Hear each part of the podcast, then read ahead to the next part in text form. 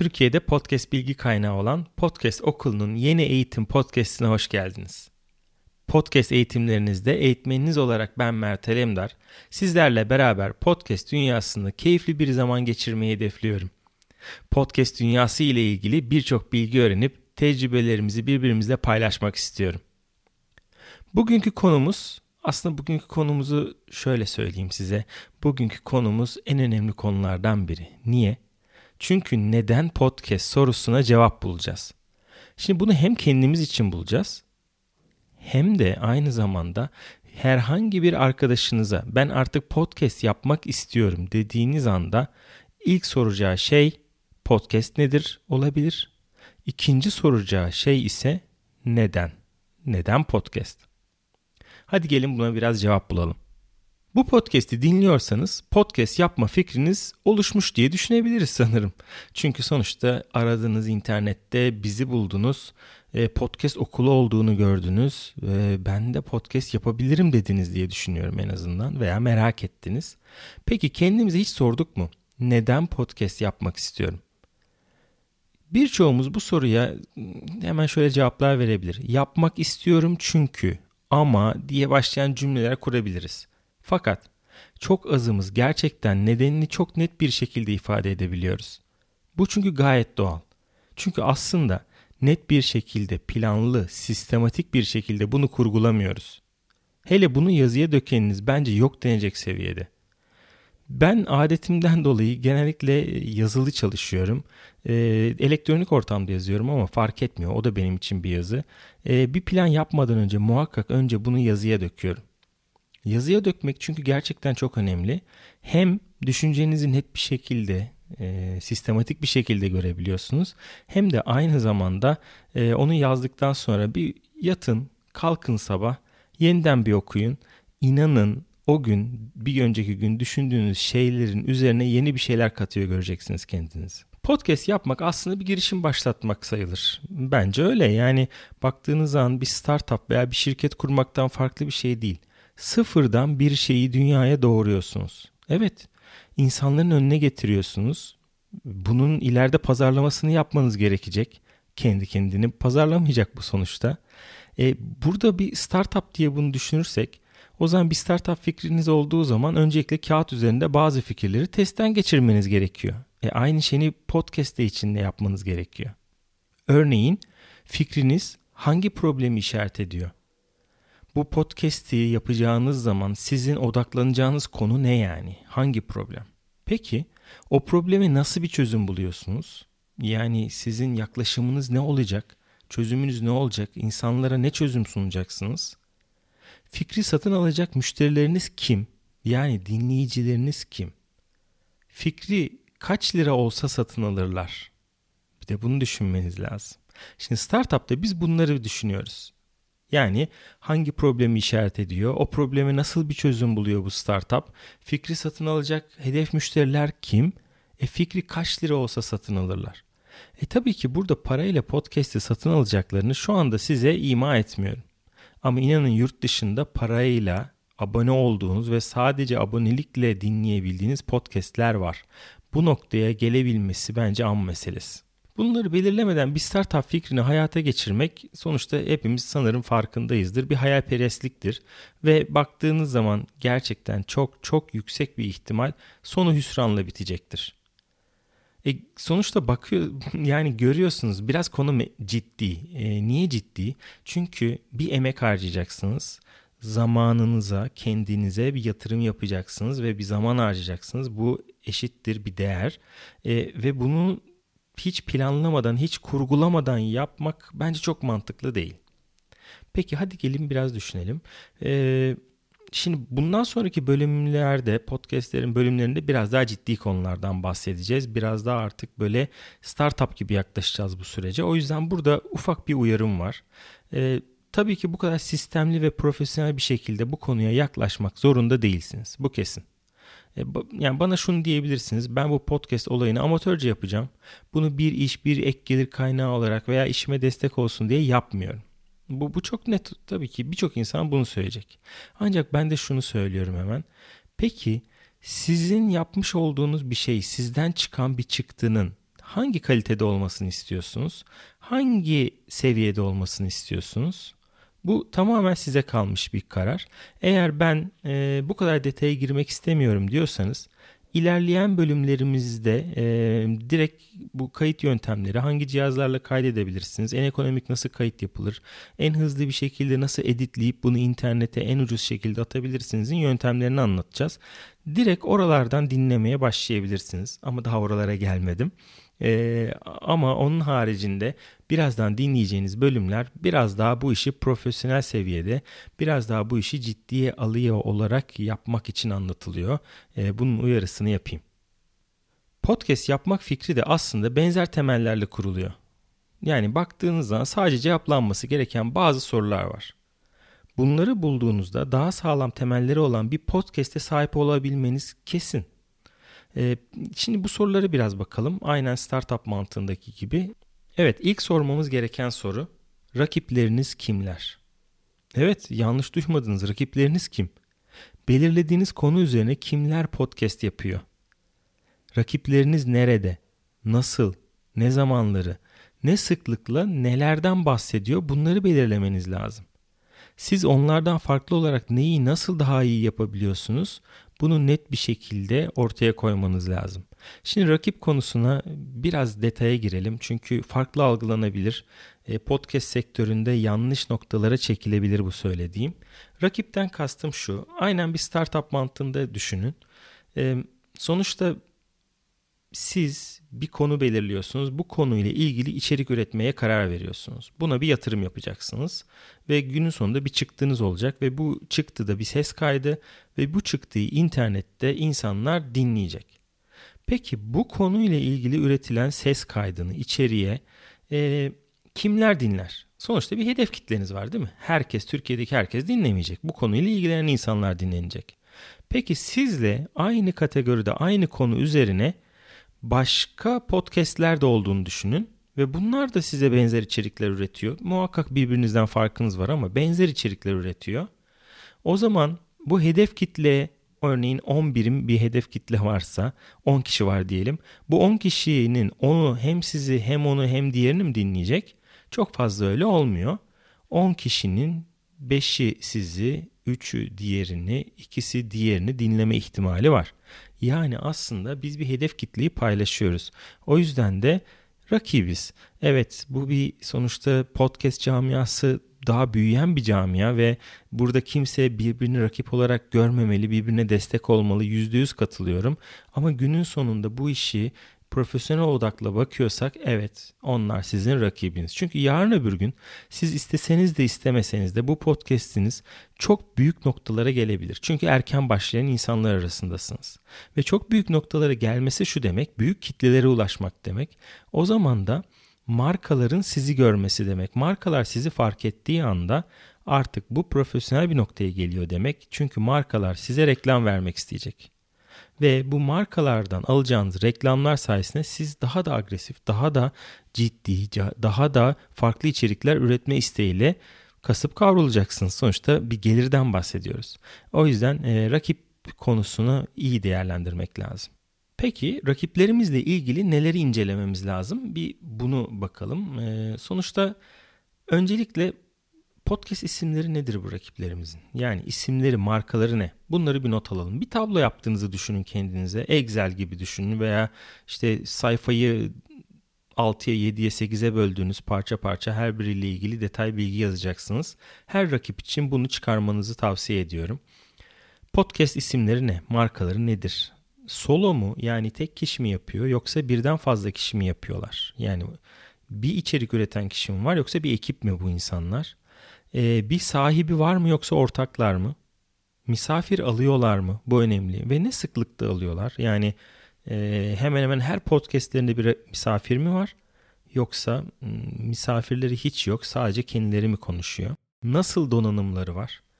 Donanım konusu tabii şimdi diyeceksiniz ki ya yani Mert yapma e, donanımını nereden bileceğiz adamın? Şu anda siz benim mikrofonumu biliyor musunuz? Şu anda siz benim bilgisayara mı yoksa bir ses kayıt cihazına mı yoksa telefonuma mı kaydettiğimi bilmiyorsunuz. Ama inanın uzun süreden beri podcast üreten insanlar eğer sosyal medyaları da kullanıyorlarsa podcastlerini çekerken veya misafirleri geldiği zaman beraber fotoğraflar çekiyor. Bu fotoğraflar veya bu videolardan siz aslında onların hangi ortamda bunu yaptıklarını, nasıl bir stüdyo mu evde mi yaptıklarını, hangi tarz bilgisayarlar veya mikrofonlar kullandıklarını her şeylerini net bir şekilde görebilirsiniz. Bu gerçekten mümkün inanın. E, rakipler için de startuplarda da aynı konu var aslında. Bunların hepsi sosyal medyada çalışanları tarafından içleri gözüküyor sosyal medya ortamında. E, burada da podcast sahipleri kendilerini gösteriyorlar aslında. Peki e, donanımları geçeceksek eğer ses kaliteleri nasıl? Yani sizin kulağınıza nasıl geliyor? Yankılanıyor mu? Çok mu kısık? Çok mu yüksek? Patlamalar var mı? Pa pa pa tarzında bu bazen sesi rahatsız edici pop patlamaları vardır. E, bunu bir incelemeniz lazım. Sosyal medya kullanımları nasıl? Sosyal medya hesapları açmışlar mı? Oralarda içerik üretiyorlar mı? Ne sıklıklıkla ve neler söylüyorlar? Podcast'lerini nasıl yayıyorlar? Bu önemli. Web siteleri var mı? İçerikleri nasıl? Web siteleri trafik alıyor mu? Ne kadar trafik alıyor? Aramaları e, arattırılıyor mu? Yani aramalarda çok aranıyor mu bu podcast? E, bununla ilgili nasıl bakacağınızı göstereceğim ilerleyen bölümlerde. Çok kolay. E, gelir elde ediyorlar mı? Şimdi diyeceksiniz ki ya adamın cebine giren parayı nereden bileyim? Bu da mümkün. Yine e, belli zamandan beri podcast yapan insanlar mesela yurt dışındaki birçok podcaster'ın geliri eğer iyi araştırma yaparsanız bir şekilde ortaya çıkıyor. Çünkü yapmış oldukları röportajlar, aldıkları yatırımlar, X'ler, Y'ler bunların hepsi internette public ortamda yayınlanıyor. E, yurt dışında bir şeyi gizli tutmak gerçekten zor. E, Türkiye'de de sonuçta e, dedikodular var, konuşmalar var. Gelir elde edip etmediğini bir şekilde o insanla beraber yaşadığınız zaman, sosyal medyadan takip ettiğiniz zaman bunu algılayacak ve anlayacaksınız bana inanın. E, onun haricinde sizce bir iş planları, bir stratejileri var mı? Yoksa günlük mü içerik üretiyorlar? Yani bunu podcastlerinde açık açık da dile getiren insanlar var. Benim çok hoşuma gidiyor. Yani böyle başlıyorlar konuşmanın ortasında e, ne konuşalım bugün diyorlar örneğin. Bu, bu bence o an üretilmiş bir içerik.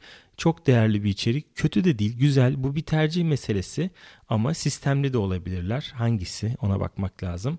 Profesyonel mi yoksa amatör mü yapıyorlar sonuç olarak? Bunu bir değerlendirmek lazım. Aynı zamanda dinleyici kitlesini yani takipçilerinin de yani onları da takip etmek lazım. Onları da incelemek lazım. Sonuçta bu rakiplerimizi kimler dinliyor? Onları kimler takip ediyor? Yorum yazıyorlar mı? O yüzden e, bu podcast'i dinledikçe sizin kafanızda bu oluşacaktır. Yani sorularımız şunlar olsun. Hangi dinleyici kitlesini hedefliyorlar? Dinleyicilerine nasıl ulaşıyorlar? Dinleyicileri arasında bir bağlılık, bir sadakat var mı? Devamlı aynı insanlar yorumlar yazıyor mu? Devamlı aynı insanlar like'lar veriyor mu sosyal medyada? Ortalama sizce ne kadar dinleyicileri var? Bunu da sosyal medya takipçi adetlerinden e, görebilirsiniz. Tabi yeni başlayan bir podcast'te bunu görmeniz mümkün değil. Bu söylediklerim 6 ay ve üzerinden beri podcast üreten e, rakipleriniz için ancak geçerli olabilir. Onun haricinde ürettikleri içerik hakkında yine farklı sorular sorabiliriz ve bunlara cevaplar bulabiliriz. Örneğin tam olarak hangi probleme işaret ediyorlar? Nedir? Yani neyi çözmeye çalışıyorlar? O problemi nasıl dile getiriyorlar? Direkt mi yoksa işte endirekt konuşarak mı konuşuyorlar? Ee, nasıl çözümler buluyorlar? Nasıl çözüm sunuyorlar? Çözüm sunuyorlar mı? En önemlisi. Podcast'lerinin en önemli bir iki özelliği nedir? Yani oturun 5-6 podcast'ini dinleyin. Kesin dinleyin. Ondan sonra yani ben bu altısını dinledim. 6 tane dinlediğim podcast'te en önemli bir iki özellik şu diye söyleyebileceğiniz bir şey çıkacaktır. Ortalama kaç dakikalık içerik üretiyorlar ve hangi kanallara abone olmuşlar? Yani nerelerden içeriklerini dağıtıyorlar? Onlara da bakmanızı tavsiye ederim. Rakipleri bir köşeye koyacak olursak sonuçta yine startup mantığıyla bakın e, bir pazarı araştırmanız lazım. Yani içerik üreteceğiniz pazarla ilgili insanlar ne konuşuyor? Bir de bu pazar yeterli bir pazar mı? Buna bakmak lazım. Yani podcast'inizin konusu ne olacaksa o konuyu detaylıca araştırmalısınız. Pazar araştırması için en iyi yöntem tabii ki tabii ki tabii ki Google. Yani Google'dan başka bir alternatif bence yok. Google'da uzun zaman harcayarak vakit geçirin. Gerçekten bu önemli. Pazarı, söylemleri, kaynakları, web sitelerini, blogları, konu hakkında içerik üreten kişilerin sosyal medya profillerini iyice araştırın. Bence en az 1-2 gün bu araştırmaya zaman ayırmanız gerekiyor. Google'da aynı konu üzerine saatler geçirdiğinizde bazen öyle şeyler keşfediyorsunuz ki bu konu hakkında kendimizi çok bilgili bilirken konunun bambaşka bir yüzünü keşfedebiliyoruz. Bu araştırmalarda aklınıza bambaşka yeni fikirler de gelebiliyor. Buna gerçekten zaman ayırın. Talebi de araştırmamız gerekiyor. Evet, talep. Yani yanlış duymadın. Sonuçta ticaretin ana kuralı bu. Ve bu kural burada da geçerli. Arz talep dengesi çok önemli. Siz içerik olarak bir şey sunuyorsanız bu arzınıza karşılık verecek olan, talep edecek birileri de olacaktır illaki. İşte dinleyici, takipçi dediğimiz bu kitlenin talebini iyi analiz etmemiz gerekiyor. Bu analiz sonucunda sonsuz bir içerik fikir kaynağına ulaşabileceğiz. O yüzden insanlar sizin konunuzla ilgili ne duymak istiyor bunu çok net bir şekilde internette araştırmanız lazım. Ama talebi araştırmanın da dört tane altın kuralı var. Ben ilk ikisini size tavsiye edeceğim. Ama diğerleri daha çok gerçekten startuplarda kullanılması gereken yöntemler. Biz ajanslarda bunu kullanıyoruz. O yüzden size çok fazla tavsiye etmeyeceğim onları. E, bir kere birincisi en basit yapabileceğiniz bir şey. Hiçbir şeye ihtiyacınız yok. İnsanlar ile yüz yüze konuşun. Yani podcast konunuz, fikriniz ile ilgili insanlar ile yüz yüze konuşmalısınız. Çevrenizdeki aileniz, yakın arkadaşlarınız, komşularınız, aile dostlarınız, iş arkadaşlarınız, arkadaşlarınızın arkadaşları ile podcast fikrinizi paylaşın. Sizin içinizdeki bu kıvılcım, heyecan onlara sıçrayacak mı analiz edin. Yani şöyle düşünün, siz fikrinizi işaret ettiğiniz konuyu net olarak anlayacaklar mı? Size ek bir şey katabiliyorlar mı? Bunu iyi bir şekilde dinlemek, değerlendirmek lazım. Ama sakın ha sakın sizi yoldan çevirmelerine izin vermeyin. Bakın sakın. Yani bu ne demek? Ben şu anda şimdiden o sesleri duyar gibiyim. Podcast mi? Seni kim dinleyecek? Senin sesin güzel değil ki bir kere. Ya yaşın gelmiş kaça? Ya podcast nedir bu saatten sonra? Kendini rezil mi edeceksin? Gibi insanın yakın arkadaşlarından kesinlikle duymaması gereken şeyleri inanın duyacaksınız. Bu önemli. E, çünkü yani şöyle düşünün. Gerçekçi bakalım arkadaşlar. Çünkü siz az önce onlara onların hayal bile edemeyeceği, hayal ederken bile korkuya kapıldıkları bir konudan bahsediyor olabilirsiniz. Sadece fikre odaklanın ve gerisini dinlemeyin. Yani en iyisi bu. Çünkü onlara anlattığınız şey de nasıl ya sesini kayda alacak, bunun üzerine bir şeyler yapacak, sonra bunu internet atacak ve insanlar onu mu dinleyecek? Onlar için bir korku filmi olabilir bu. İnanın bana. E, ikinci konu anket. Evet çok basit. Yani soru sormanın aslında yazılı formatı gibi düşünün. İnternette konu ile ilgili anket yapın. İnsanlar form doldurmaya bayılıyor. Google'da formlar aracılığıyla en fazla 5 sorudan oluşan birden 5'e kadar ilgileniyorum ilgilenmiyorum seçenekleri veya isterim istemem veya dinlerim dinlemem tarzında cevaplar organize edip bunu tüm sosyal medya hesaplarınızdan paylaşabilirsiniz. Google Form'unda bunu yapmak çok basit. Yani internette Google'da Google Form deyin. E, otomatik olarak geliyor. Google'a eğer loginli bir şekilde o sayfadaysanız hemen size form açtırtıyor. Birinci sorun ne diyor? Soruyorsunuz. Cevapları nasıl versin? Çoktan seçmeli, tek seçme işte drop down liste gibi. Bunun, yani şöyle söyleyeyim 10 dakikanızı almaz. Sonra ne yapacağız? Çok basit. Bunu çevremize göndereceğiz. Ya şimdi hemen sesleri duyuyorum. İyi de benim çok çevrem yok ki. Yani kaç kişiye gönderebilirim ki? Şöyle düşünün. İstatistiklere göre bu Türkiye istatistiği Facebook'ta her Türk'ün 260'ın üzerinde bir arkadaşı olduğu varsayılıyor. Bu Facebook'tan gelen bilgi. Şöyle diyelim siz 250 kişiye bunu yolladınız. Bu 250 kişinin %50'si bunu doldurmak istedi. Kaldı 125 kişi. Hadi atıyorum 125'i 50-60 kişi. 50-60 kişiye bu anketi bence çok rahat doldurtabilirsiniz. Çünkü çok uzun bir anketten bahsetmiyoruz. En fazla 5 tane sorudan oluşacak ve sizin Facebook sayfanızda arkadaşınız, Instagram'dan arkadaşınız onlara bunu mesaj yoluyla linki yollayacaksınız. Linke tıklayacaklar ve dolduracaklar. E peki 50-60 kişi ne demek ki derseniz şöyle düşünün. Malum Türkiye'de seçim anketleri bildiğim kadarıyla internetten okuduğum kadarıyla 9 ile 10 bin kişi üzerine yapılıyormuş. Yani kaç milyonuz? 9 ile 10 bin kişi. Sizin anketiniz 50 kişi doldursa inanılmaz bir katılım demek oluyor. Bence bu süper bir rakam. Diğer iki yöntem açıkçası çok fazla şu anda sizin yapmanıza gerek olmayan yöntemler. E, çünkü biz e, reklam ajansında pazar araştırması yaparken mailing ve belli hedef kitleye sosyal medyadan reklam çıkarak soru sorma yöntemlerini kullanıyoruz. Burada sizin bunu yapmanıza hiç gerek yok. Bu ikisi çok net bir şekilde sizin önünüzü açacaktır ve size daha farklı fikirler verecektir. Sonuç olarak buraya kadar gelebildiyseniz artık elinizde popüler olma olasılığı çok yüksek, insanların takip etmek isteyeceği bir podcast fikriniz bulunmakta. Bakın öncelikle sizi gönülden tebrik ediyorum. Herkesin düşünemediği, düşünse de yapmayı hayal edemediği, hayal etse de yapamadığı bir podcast konusuna şu andan itibaren adım atmış bulunuyorsunuz. E bundan sonraki süreçler inanın çok basit de devam eden podcastlerimizi, YouTube'daki videolarımızı, işte web sitemizdeki eğitim içeriklerimizi takip edin. E, her hafta en az bir ve iki içerik yayınlamaya çalışacağız. E, bu bizim e, ilk esas ana eğitimimiz. İlkinde ben kendimi tanıtmıştım sizlere. E, bundan sonraki eğitimlerde daha da teknik, daha da teknik konulara gireceğiz ve bir bakacaksınız gerçekten pazarlamasıyla birlikte profesyonel bir şekilde e, bu eğitim serileriyle podcast'inizi siz de e, bitirmiş ve artık yayına çıkmış olacaksınız. Evet, podcast okulunun bir bölümünün daha sonuna geldik. Umarım keyif almışsınızdır. Ben bu bilgileri sizlerle paylaşmaktan oldukça mutluyum. Günün sonunda bu podcast'i dinleyen veya web sitemizdeki veya YouTube'daki eğitim videolarımızı izleyen, öğrendiklerini uygulayarak yeni podcast'ler üreten öğrencilerim olduğunu gördüğümde inanın tüm bunlara değmiş olacak. Benim de ödülüm bu olacak bence. E, lütfen podcast okulunu sosyal medya hesaplarımızdan takip edin. Bu önemli çünkü yeni içeriklerimize en hızlı bir şekilde buradan ulaşabiliyorsunuz.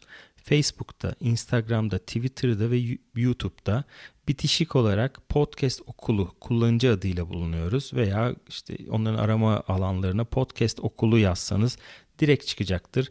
Bizi takip edip sorular sorabilirsiniz. Yeni bölümlerimiz yayınlandıkça sosyal medya kanalları üzerinden anında haberdar olabilirsiniz. Ee, bir sonraki bölümde görüşmek üzere. Beni dinlediğiniz e, podcast yoluna giriş yaptığınız için teşekkür ederim. Görüşmek üzere.